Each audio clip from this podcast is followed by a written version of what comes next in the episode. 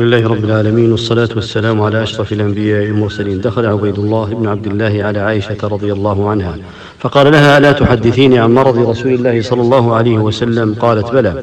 فذكرت له أن النبي صلى الله عليه وسلم لما اشتد مرضه سأل هل صلى الناس؟ أم ينتظرون؟ فقيل له هم ينتظرونك. فقال لهم ضعوا لي ماء في المخضب والمخضب إناء يوضع فيه الماء لغسل الثياب. ثم اغتسل صلى الله عليه وسلم ولما أراد أن ينهض أغمي عليه. وتكرر ذلك منه صلى الله عليه وسلم ثلاث مرات يسأل عن الصلاة ثم يغتسل ثم يغمى عليه عندما يريد القيام. يغتسل ثلاث مرات لعله ينشط ليذهب, ليذهب بالصلاة إنه الشوق لصلاة الجماعة. الصلاة عبادة فرضها الله تعالى في كل الشرائع التي سبقت. كما قال تعالى على لسان عيسى بن مريم عليهم السلام وأوصاني بالصلاة والزكاة ما دمت بالصلاة وأوصاني بالصلاة والزكاة ما دمت حيا.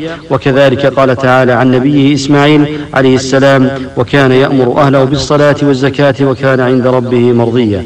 ومما يدل على عظيم شأنها أن الله تعالى فرضها على رسوله صلى الله عليه وسلم في السماء يوم الإسراء والمعراج ولم تفرض كباقي العبادات في الأرض وأن من شعائر الإسلام ومزايا هذا الدين العظام صلاة الجماعة في المساجد فلها فضل عظيم. قال النبي صلى الله عليه وسلم من تطهر في بيته ثم مشى إلى بيت من بيوت الله ليقضي فريضة من فرائض الله كانت خطوة كانت خطوته إحداهما تحط خطيئة والأخرى ترفع درجة رواه مسلم.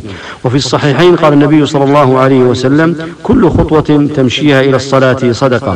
وقد من الله على من مشى إلى المسجد برفع الدرجات وتكفير الخطيئات وذلك بكل خطوة يخطوها إلى المسجد. وبها يمحو الله الخطايا كما شبه النبي كما شبه النبي صلى الله عليه وسلم محو الصلاة للخطايا كما لو اغتسل أحدنا في اليوم خمس مرات هل يبقى على الجسم أوساخ؟ فإن الماء يزيل الأوساخ كذلك الصلاة تزيل الذنوب.